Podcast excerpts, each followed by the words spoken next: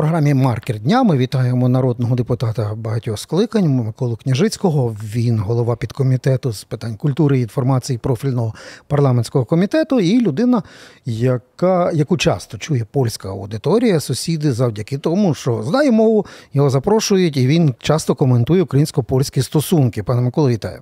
Вітаю. Ну, по-перше, не багатьох, а двох з половиною. Можна сказати, що це багато.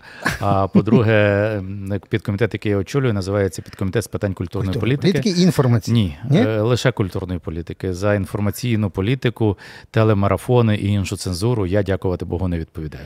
Добре, це ми будемо розпитувати в пана Потураєва, а вас зовсім інше будемо розпитувати. Ем, польський міністр у справах Європейської е, Євросоюзу, Євроунії Шимон Шенковський Вельсенк, а він перед тим був просто депутатом Сейму, в чергове підлив масла в дискусію, яка має вже перед історією і триває на наших очах. Це про те, що Польща за заявою правлячої партії і після 15 вересня продовжить блокувати рух української агропродукції і збіжжя до е, країн Європейської унії. І тепер він каже, що якщо Україна скористається можливістю скарги до е, світової організації торгівлі, то це фактично чинити тиск, як він сказав, це тиск на Польщу, який виходить за певні дипломатичні та інші межі. І ну, це нагадує вже напруженість у стосунках між стратегічними партнерами. Тобто, для е, як виходити з цього? Ну, мені здається, все просто, тому що, е, по-перше, треба сказати, що поляки не блокують загалом ввіз українського збіжжя і сільськогосподарської продукції. Транзит вони не блокують. Вони виступають проти того, щоб ця продукція продавалася на території Польщі через те, що, мовляв, е, їхні працівники сільського господарства через те несуть збитки. Е, ця дискусія вся розгортається на фоні виборів, які наближаються, і є для нас дуже неприємною, тому що, по-перше, очевидно, ми несемо дуже великі збитки через те, що заблоковані наші е, морські порти. Якщо раніше збіжжя експортувалося через е, порти Одеського регіону, а ще раніше і більшу кількість портів, які є е, на Чорному на Азовському морях, то зараз очевидно, що все це заблоковано через агресора, через так би мовити, Росію. А більшість продукції йде через е, наші західні кордони, тобто потягом автомобільним транспортом, е, все це транспортується через Польщу до інших портів і до інших країн. Ми підписали угоду про асоціацію. Я свого часу навіть був співголовою парламентського комітету асоціації, який регулює ці процеси між Україною і Європейським Союзом. Відповідно до цієї угоди про асоціацію, ми маємо е, вільний доступ до ринків Європейського союзу, і це перший крок до нашої європейської інтеграції. Крім того, ми підписали угоду про е, членство в світовій організації торгівлі, в СОТ, і очевидно, це членство теж регулює обіг товарів і продуктів. Таким чином, європейський ринок є вільним. Ніхто не забороняє німецьким виробникам сільської сільськогосподарської продукції продавати її в Польщі, так само, як і польським, ніхто не забороняє продавати її в Німеччині. І ми не забороняємо продавати польську продукцію у нас, як німецьку, французьку, е, чешську, словацьку чи будь-яку іншу будь-якої іншої країни. Ну, це, це в теорії, а на практиці е, п'ять країн як мінімум блокують блокують? Е, на практиці вони хочуть це блокувати. Вони інколи намагаються це блокувати. Вони перекривають кордони, вони про це говорять. Вони намагаються змінити ті регуляції, які є в документах, підписаних між Україною і Європейським Союзом. Але це підписані документи між Україною і Європейським Союзом, не між Україною і Польщею. Тобто, насправді це має вирішуватися всередині Європейського союзу. Ті країни, які хочуть обмежити експорт української продукції або будь-які наші торговельні зв'язки, повинні вирішити це на рівні Європейського союзу. Тому ці країни і ти тиснуть на Брюссель, на Єврокомісію для того, щоб такі обмеження були введені. Але якщо такі обмеження будуть введені, то очевидно ці країни покажуть, що і будуть фактично показувати, що вони проти нашої європейської інтеграції. Бо суть європейської інтеграції полягає у вільних і відкритих ринках. Е, очевидно, що наша угода про асоціацію регулює певні квоти, які ми можемо поставляти, але ці квоти стосуються всього Європейського Союзу. Вони не стосуються окремо Польщі, чи окремо Франції, чи Німеччини, чи будь-якої з інших країн. І як бачимо, Польща чи Франція, вірніше Німеччина чи Франція, чи інші країни цього питання не піднімають. Тому, очевидно, це питання ставлення до нашої європейської інтеграції всередині Європейського Союзу. Але тут історія ще смішна в тому, що має історичне підґрунтя навіть в часи польської євроінтеграції. тоді теж є всі країни однакові, але тільки польські рольніки разом з аграріями завжди щось бунтували. Результатом виходу з цієї ситуації було, що вони отримували додаткові гранти, купу бабла віддавалося саме через те, що польські рольники і їхній профільний міністр аграрного вимагав окремих якихось таких речей для саме для польського сільського господарства. І мають успішних декілька кейсів. Фактично, е, е, греки дурили спільний бюджет тим, що приписки, виписки і неправильну піраміду бюджетно вибудовували, а поляки завжди мали можливість витягнути з Європейської унії більше коштів саме під протести і захист свого рольніка. Ми маємо тут такий самий кейс е, в політичному вимірі. Ну, певною мірою так, але це їхні стосунки з Європейським Союзом. Це жодним чином не повинно блокувати е, експорту нашої продукції. Розумієте, ми, коли в нас в країні вводили монетизацію, то ми відмовлялися від певних пільг. Тобто е, в нас були певні пільги, коли там пенсіонери або якісь інші категорії ці пільги мали е, при оплаті за комунальні послуги чи за газ. Тоді ми потім перейшли до форми субсидій. Тобто ми вирішили, що в нашій країні що всі повинні платити нормально за ринковими цінами, закон один для всіх. А для тих, хто потребує більше, держава їм компенсується. Така сама політика є в Європейському Союзі. Тому це має стосуватися скоріше внутрішньої політики Європейського Союзу, аніж будь-якого блокування України, бо блокування України. України підриває самі основи європейської інтеграції, і це звичайно дуже прикро. Треба розуміти, що всі ці дискусії відбуваються напередодні виборів. Справді, е, мешканці села, працівники польського сільського господарства навіть мають свою партію, польську селянську партію, яка дуже часто лобіює їхні інтереси. І за голоси цих е, мешканців е, чи працівників сільського господарства і за позицію цієї партії, яка не є великою, але є впливовою, як правило, йде конкуренція між представниками різних політичних таборів. Кожен хоче їх притягнути на свій бік. І ми бачимо, що саме напередодні виборів ці питання почали підніматися. Пов'язано це ще й з тим, що не завжди польський уряд був ефективним по відношенню до захисту інтересів своїх сільськогосподарських працівників. Бо коли минулий вже міністр сільського господарства Польщі переконував, що не потрібно у минулому році продавати зерно, яке виробили поляки, польські агропідприємства, а почекати до наступного року, коли буде краща кон'юнктура, а потім кон'юнктура стала гіршою і не через українське зерно, і вони не продали це зерно, то найлегше ці помилки влади і цю відповідальність влади скинути на українців, як завжди, найлегше скинути на інших. Я чого усміхаюся, бо ви, ви переповідаєте нашим глядачам, до речі, підписуйтесь на наш канал «ФМ Галичина Аналітика. Ви переповідаєте, а воно нагадує фрагмент е, кар'єри Нікося Дизми. Пам'ятаєте, там з буряками і польським цукром. Це частина цієї суперкомедії, суперроману. Ми переживаємо це на наших очах, але ви вже двічі згадали дату виборів в Польщі, до яких трошки більше місяця, 15 жовтня. Наскільки власне небезпека польських е, перегонів? Є для українсько-польських стосунків. Ми розуміємо всю специфіку правлячої партії ПІС, пам'ятаємо їхні дискурси політичні щодо України до повномасштабного вторгнення. Бачили, як вони багато своєї риторики, принаймні припинили, та, або помножили на нуль, або сховали десь в, в далеку шухляду. Бачимо, як українська карта знову виникає не тільки в аграрному секторі, виникає десь на горизонті цих виборів. Як вона буде розіграна? Ну е, не так просто мені про це говорити, тому що е, в польській пресі були численні публікації, заяви політиків про те, що нібито українські політики втручаються в польські вибори. О. Я навіть писав відповідь і казав, що це неправда, тому що ми зацікавлені в підтримці усіх політичних сил Польщі і завжди говоримо, що ми в вибори не включає, не втручаємося. Тому мені як політику складно коментувати вибори. Я можу лише сказати, що справді з чинною польською владою в нас було дуже багато непорозумінь, які стосувалися перш за все історичної політики. Але коли почалося повномасштабне вторгнення, то Польща проявила себе як найкращий друг і сусід України. Польща почала нас підтримувати зброєю. Польща почала адвокувати наші інтереси в НАТО, вимагаючи прийняття нашого до НАТО в Європейському Союзі. Тому е, останнім часом мені нема чого пред'явити угу. польським політикам. І скажу ще навіть додаткове. Ми з вами почали говорити про ці сільськогосподарські теми. Так, от, на жаль, в європейському парламенті навіть представники представники тих партій, які є опозиційними до ПІС, дуже часто голосували проти українських інтересів, а ПІС не завжди голосував.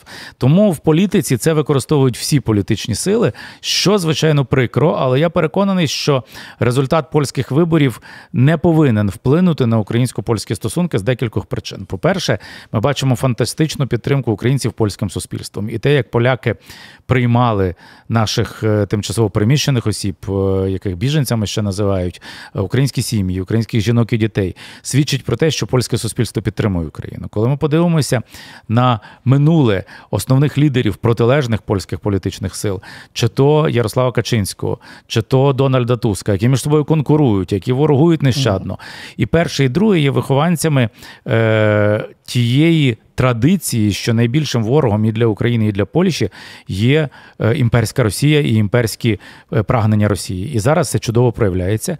І тому Польща, всі політичні сили Польщі і провладні, ті, які зараз є опозиційними, за виключенням однієї, мабуть, проросійської політичної сили Україну підтримують. Але навіть ця проросійська політична сила складається з різних партій. Частина з них Україну підтримує, частину ні, бо вона об'єднує невеликі популістські групи, і вони теж не є єдиними в цій своїй непідтримці, але серед них багато тих, хто грає під російську дудку. Вони не мають шансу отримати жодної більшості, але вони можуть в майбутньому зайти в коаліцію з тією чи іншою політичною силою і, звичайно, псувати українсько-польські стосунки. Пане Микола, на наших очах міняються навіть речі, на які політики махали рукою казали, не за нашого життя зміниться ситуація.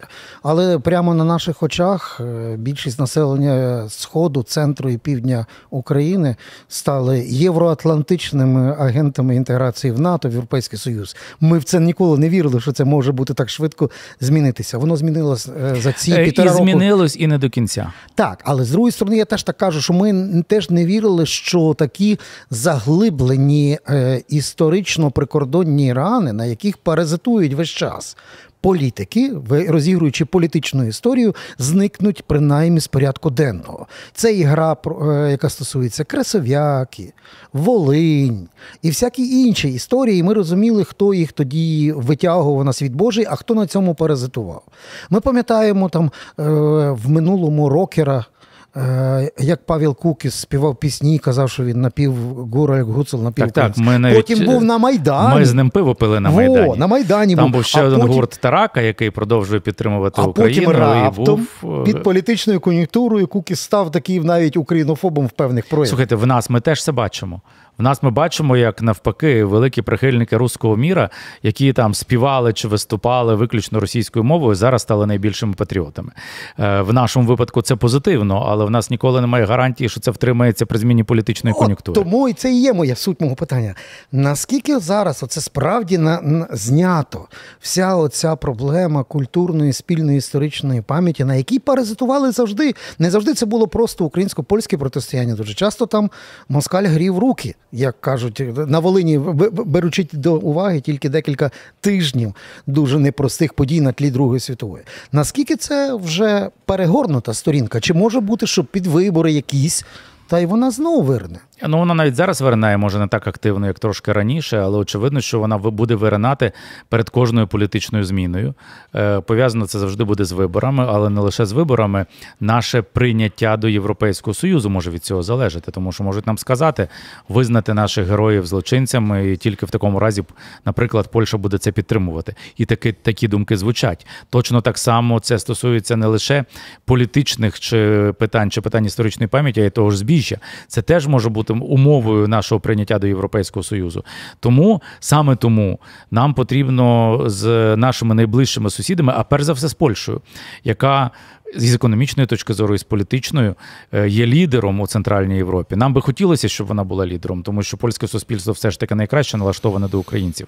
Ми бачимо, що відбувається в інших сусідніх країнах, наприклад, в Угорщині, яка займає відверту антиукраїнську позицію.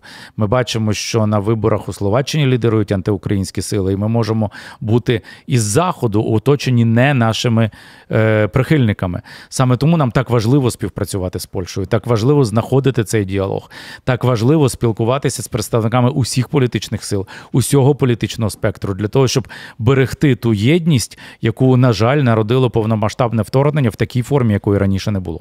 А от я от для себе навіть просто персональний вимір. Та? От Я страшенно люблю е, як і Польщу як країну, так і польський народ з усіх його проявів. Починаючи від польського року і до польської літератури, яку ми тут вже з вами цитуємо, бо фактично закінчення роману Огнім і Мечем це і було власне геополітичний вимір. Що якщо ну, Польща я, з Україною, то впадуть я по черзі сказав, в що це не закінчення роману, а закінчення фільму Єжи Гофмана, який ну, так, додав його, додав, додав цю кінцівку до роману Сінкевич. Ну окей, але я маю на увазі, що я десь в цьому дискурсі і перебуваю, і в рамках е, будь-якої європейської інтеграції, за яку я руками ногами, в підтримуючи, люблячи і дякуючи кожен день польському народу за цю підтримку, яку він нам надає, але я цю футболку не знімлю. Е, ну так, це правильно. А чому ви повинні її знімати? А якщо раптом нам е, поставлять умову, в... дивіться, це вже питання переговорної майстерності е, кожної сторіни. Тому що з одного боку ми повинні е, е, дотримуватися цього гасла, що просимо вибачення і прощаємо, яке угу. намагаються зараз в Польщі змінити, яке колись запропонував е, Іван Павло II, папа римський того часу. Е, а нам кажуть е, змінити цю формулу, що ми лише вибачаємося, що є абсолютно невірно. Ми очевидно маємо відстоювати право на власних героїв, так само як ми жодним чином не обмежуємо права права поляків шанувати власних героїв, частина з яких е, ну в тому українсько-польському протистоянні, яке було на окупованих територіях, бо проблема цього протистояння якраз полягала в тому, що ані Україна, ані Польща тоді не були незалежними. Це була територія Німеччини, е, яка в той час окупувала ці території. Німці несуть за це відповідальність. А до цього будь-які протистояння були на території Речі Посполитої, тобто Польщі. Це були протистояння між е, представниками різних народів, е, не завжди не лише лише протистояння, бо була і дружня співпраця, але були було і протистояння між українцями і поляками, але і ті, і другі в той час були громадянами Польщі, а не громадянами України. Бо незалежної України тоді не було. Так що ми маємо на цьому наполягати. Інша справа, що ми маємо і стимулювати е, в чомусь е, польські інтереси, польську підтримку. Ми маємо, і ми це частково робимо. Ми, наприклад, зробили можливість полякам знаходитися на території України довший час, працювати. У нас без обмежень. Вони мають такі пільги, які не мають представники інших країн Європейського Союзу. Ми мали би залучати сюди польські інвестиції, польський бізнес, е, збільшувати участь в Польщі в відбудові України після е, нашої перемоги у війні. Все це наші завдання. Тому все це кладеться на стіл. Кладеться на стіл на стіл не лише історична пам'ять, а перш за все історичне майбутнє. А в історичному майбутньому у нас набагато більше спільного і ніколи не має виникати такого, як було в минулому, коли було протистояння між нашими народами. І найкращим гарантом цього є наша незалежність і наше членство в Європейському Союзі і в НАТО. Ви в ближній або далекій перспективі все-таки уявляєте собі можливість реалізації і і цієї геополітичної конструкції міжмор'я як антитеза до оцеї азіатщини, яку представляє, е, ну скажімо так, російський вектор, тобто до ідеї республіки, Річ Посполита чи інше, так по-різному воно називалося, чи Велике Князівство Литовське, воно має історичний вимір, воно має певну теоретичну базу в дискусії по цій Балто-Чорноморський Союз, але чи воно може е, вийти в щось вище, конфедеративне, не знаю, або якась така модель малого східноєвропейського Євросоюзу? Ну, е- Євросоюз є нашою ціллю. Безумовно, загалом Євросоюз. І наш найбільший інтерес це єдність Європейського Союзу. Інша справа, що в Європейському Союзі ми з поляками, з литовцями, безумовно, повинні говорити одним голосом. І для цього є всі передумови, тому що є е, на міжурядовому рівні підписаний документ про так званий Люблінський трикутник, куди входять Україна, Польща і Литва. Це ті країни, які були колись основою першої речі Посполитої. І очевидно, що вони справді об'єднані спільною традицією державотворення демократії і культури, в тому числі. І те, що ми маємо збільшувати співпрацю в цьому Люблінському трикутнику, в мене немає жодного сумніву. Але інституційному і політичному ми це не виводимо вище. так? Е, Ну ні, ми можемо це виводити куди завгодно, як завгодно високо, але ми зацікавлені в тому, щоб і Польща, і Литва, і Україна були членами Європейського Союзу і НАТО, але всередині цих інституцій ми нас більше об'єднані з іншими країнами. І Ми маємо адвокувати одне одного. От таким чином має бути побудована наша співпраця. Ну, от Польську тему можемо просто поки що поставити на паузу, бо вона весь час буде в, в, в світлі наших подій. Тільки єдиний момент, е, наскільки наскільки треба брати нам до уваги цей фактор, що мільйони українців, отримавши прихисток в Польщі, з них дуже багато стануть громадянами Польщі. Вже відкрито при опитуваннях кажуть, що вони не повернуться. Ну, почнемо з того, що це все ж таки не мільйони. Зараз це десь 800 тисяч. Ну, майже Бо, мільйон. Майже так. Дуже багато людей, які поїхали в Польщу, виїхало в Німеччину. І в Німеччині більше українців, ніж в Польщі. Так само багато їх в інших країнах Європейського Союзу і не лише Європейського Союзу. Безумовно, наша держава має робити все для того, щоб українців повернути додому, забезпечити для них всі умови. Бо якщо ми цього не зробимо, ми будемо мати дуже велику демографічну кризу, яку ми маємо вже, але вона буде критичною для відбудови України. Тому наша політика має бути в тому, що, по-перше, дуже багато допомагати тимчасово переміщеним особам в Україні. І ми це робимо там, підтримуючи різні проєкти. Я, наприклад, підтримую проєкт Shelter, е, який здійснюється у багатьох українських містах, де ми допомагаємо тимчасово переміщеним особам, їхнім дітям е, вивчити мову, займатися спортом, брати участь в суспільному житті, отримати нову професію. Українська держава мала би для цього робити набагато більше і мала би не лякати тих людей, які виїхали за кордон, а навпаки, робити все для того, щоб вони повернулися. Найкращим гарантом, звичайно, є перемога, але це серйозне наше завдання повернути українців. Скажу вам, що в Польщі навіть ще до повномасштабного вторгнення, і навіть до початку війни е, існувала політика залучення додаткової робочої сили. Вони чудово розуміли, що самих поляків для розвитку економіки їм просто не вистачить. Тим більше, що багато поляків теж виїжджали в інші країни, в Великобританію, наприклад, А потім або в багатші стала, країни. так. І е, вони зробили ставку на українців. Вони почали запрошувати українських лікарів, українських працівників різних професій, яких в них не було. Дуже легко було отримати право на професію в Польщі в законний спосіб. Бо запросити українця набагато простіше, ніж запросити біженця з якихось країн Ну, з е, Сирії, скажімо, так. Сходу, е, Азії, Африки. Бо ці біженці все ж таки між ними і е, населенням Польщі буде існувати завжди ціннісний бар'єр. І цивілізаційний Е, і цивілізаційний бар'єр. А з українцями жодного бар'єру немає. Тому ми маємо думати, якщо ми не повернемо українців, нам все одно перед нами постане питання: а хто буде в нас працювати? Може, нам треба людей з Пакистану запрошувати, або з Бангладеш, або з Узбекистану, або ще з якихось інших країн. Бо робочих рук нам буде не вистачати. Звичайно, логічно було би зробити все, щоб повернулися українці. Угу. А от ще один момент ви вже теж згадали. Якщо ви, ну як то кажуть, вибори, вибори минуть, а всі решта питання ми з польськими братами порішаємо. Но питання. е, Я не думаю, що буде так легко. Ну, десь Бо буде вибори важче, минуть, легше. а інші питання треба буде вирішувати. вирішувати. Але є е, камінь спотикання, над яким Брюссель вже всі зуби зламив, поставив коронки і буде знову міняти зуби. Це називається Будапешт в політичному вимірі цього слова. Ну, з Угорщиною, просто з Орбаном і Фідесом просто тупик. І їхні претензії вони абсолютно. Е- Через кому нанизується, Угорщина вже встигла мати не менші прикордонні, культурні, дипломатичні і політичні проблеми зі всіма своїми сусідами.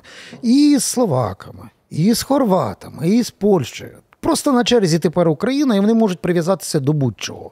Почнуть від Берексасу і свого прапора і втручання в наші вибори, закінчать законом про шкільництво і заявами Сіярто. Ну, От тупик, і Брюссель не має відповіді, при тому, що вони порушують в тому числі демократичні практики Європейського Союзу як член Євросоюзу. А нам все блокують. Ну от що робити з цим? Ну, не все вони нам блокують. Дуже часто вони спочатку блокують, а потім погоджуються, тому що вони теж залежать від Європейського Союзу. Думаю, що Європейський Союз дасть собі з ними раду, попри всі намагання е, Росії перетворити, по суті, Угорщину на свого васала, купити Угорщину. Росії здається, що їм це вдається, і судячи з заяв, так і є.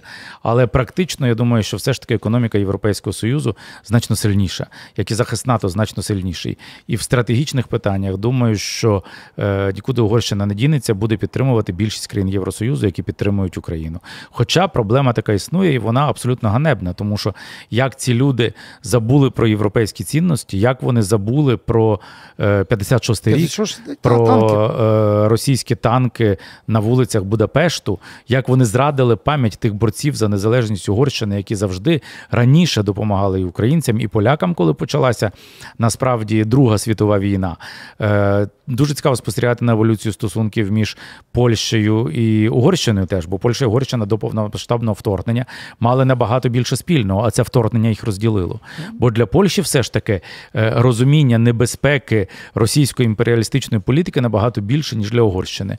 І поляки це проявили і стали нашими справжніми союзниками, на відміну від угорців. А от з угорцями інша ситуація. Подивіться, як було такий самий Орбан, тільки з прізвищем Земан, сидів е, номінально президентом Чехії, але всі чехи. І уряд, і виборці фактично йому оцю е, Путін Ферштейр е, виставляли як оцінку. Зовсім інакшу оцінку виставляє угорський виборець. 10 мільйонів гордих угорців вже вкотре голосують за заяви Орбана партії Фідес, яка часами хоче перебити навіть ультраправих виборців Йобіка. Їхні заяви деколи є більш ультраправими профашистськими, ніж е, оці маргінальні партії позапарламентські. Так в цьому випадку саме за це голосує угорець як виборець, на відміну від Чехів. Е, ну, Побачимо, як далі будуть відбуватися голосування, тому що в Угорщині все ж таки є опозиційні партії. Вони досить сильні, зокрема в Будапешті, в столиці, в багатьох інших регіонах. Е, сільські регіони, так як правило, вони голосують за ці провладні сили, е, які дуже часто займаються популізмом коштом Європейського союзу. Думаю, що Європейський Союз і наш найбільший союзник Сполучені Штати, якщо ми себе будемо рекомендувати як країна, яка розвивається демократичним шляхом, то підтримка нам буде і. Ця загроза, е, угорська загроза, що інколи звучить дещо дивно, але не думаю, що вона буде для нас настільки серйозною, як є зараз. Але, звичайно, про це говорити треба. Що нас відрізняє? Що відрізняє інші країни від Угорщини? Перш за все, з точки зору Сполучених Штатів і інших країн Європейського Союзу, таких як Франція, Німеччина, це те, що е, вони є демократичними країнами, а Угорщина намагає нищити демократію. Це суперечить правилам Євросоюзу. Якщо вони не будуть в Євросоюзі, якщо вони будуть в НАТО, їм буде дуже складно вижити, в тому числі економічно. Тому кошти тут штовхають, але звичайно, що і ті кошти, які отримує Україна, теж будуть впливати на нашу демократизацію. Подивіться. Е, Мав приїхати Блінкін, має е, Володимир Зеленський поїхати і зустрітися з Байденом. І відразу приймаються закони про е, антикорупційну політику. Коломойський з опиняється... крінжовими е, поправками. Крінжові поправки, я думаю, будуть виправлені. Теж дуже дивно, що, наприклад, партія, до якої я належу, Європейська Солідарність, не голосувала за ці поправки. Ми вважаємо, що декларації мають бути відкритими. Але те, що провладні сили так не вважають, я думаю, це, це наша проблема і це їхнє нерозуміння того того, що ми просто грошей не отримаємо, і нам не буде на що жити, якщо ми не будемо будувати демократичне суспільство. Бо авторитарним суспільством грошей ніхто не дає, а наш бюджет наполовину залежить від західних грошей. Так що, зважаючи на цю залежність, яка в інший час може для мене була би і прикрою, але зараз вона допомагає нам вижити і допомагає нам демократизуватися. Я думаю, що все в нас буде добре, і в нашій політиці теж. Ну, бачите, частина з тих, хто голосували свідомо за ці поправки, щоб помножити на нуль цей закон. Ну, частина з ними під санкціями, так що я можливо і зовнішнє замовлення, як сказав би е, депутат Дубінський, дивлячись на портрет Андрія Деркача. Ну не така велика частина під санкціями, крім депутата Дубінського, з чинних депутатів, навіть не знаю, хто там ще під станцію, з чинних здається більше ніхто. Ні, зелених е, багато не проголосував. Але під санкціями там лише Дубінський. Тобто інші, якщо не будуть голосувати, то матимуть таку перспективу. Ну, е, Коля Оболонський не під санкціями, але, по-моєму, часами от дивишся на. на... Він під чимось іншим. Та, власне, він проведе ці е, крінжові репортажі, як він бореться проти корупції і голосує проти одночасно. Це взагалі поза межами добра і зла. Але ви вже якраз зачепили це, те, що останнє я хотів вас е, попросити прокоментувати момент, бо ми вже теж з багатьма людьми про це говоримо. Знаючи наші політичні практики, коли слово розходиться з ділом. Тому ми завжди і запитували серіал із Коломойським. Це тому, що е, Блінкін е, їде перевірити, як е, одне кажеться, проголошується для Вашингтону офіційно, а на практиці все по-іншому. Тобто, це звітують перед ним, це кейс для Вашингтону. Чи це все-таки по-серйозному, і е, це не буде черговий пшик, який курує в ручному режимі татару? Немає нічого серйознішого, аніж кейс для Вашингтону. Е, Тому що Вашингтон обдурити дуже складно. І коли спочатку йому придавили підозру СБУ по справі, яка є реальною, але не є ключовою в тому, в чому його звинувачують, то всі думали, що на всьому все завершиться. А потім сталося таке дивне співпадіння, як колись казав один герой, який став мемом, співпадіння не думаю. Совпадіння Ну, не думаю, пам'ятаєте? Так от це совпадіння, коли Блінкен приїжджає в цей же день е, НАБУ е, серйозну підозру у справі Приватбанку Коломойському, думаю, все ж таки не є випадковим і ще раз показує, наскільки ми сильно залежимо в е, цьому наш під час під час війни і для нашої економіки, і для нашої оборони від наших союзників, і наскільки. Е, Складно або й е, провально буде для нашої влади вести політику подвійних стандартів і намагатися замилити очі нашим союзникам, які вимагають боротьби з корупцією і демократизації. Тому попереду, от саме Радбез, а отже, так чи інакше, це в на території США. Це означає, що в там будуть і тет-а-тет зустрічі, в тому числі і з президентом США Байденом має бути. І я гуглив, я в відкритих джерелах не знайшов продовження прес-конференції нашого президента, який обіцяв, що продовження слідує. Я по кримінальних справах проти Байдена.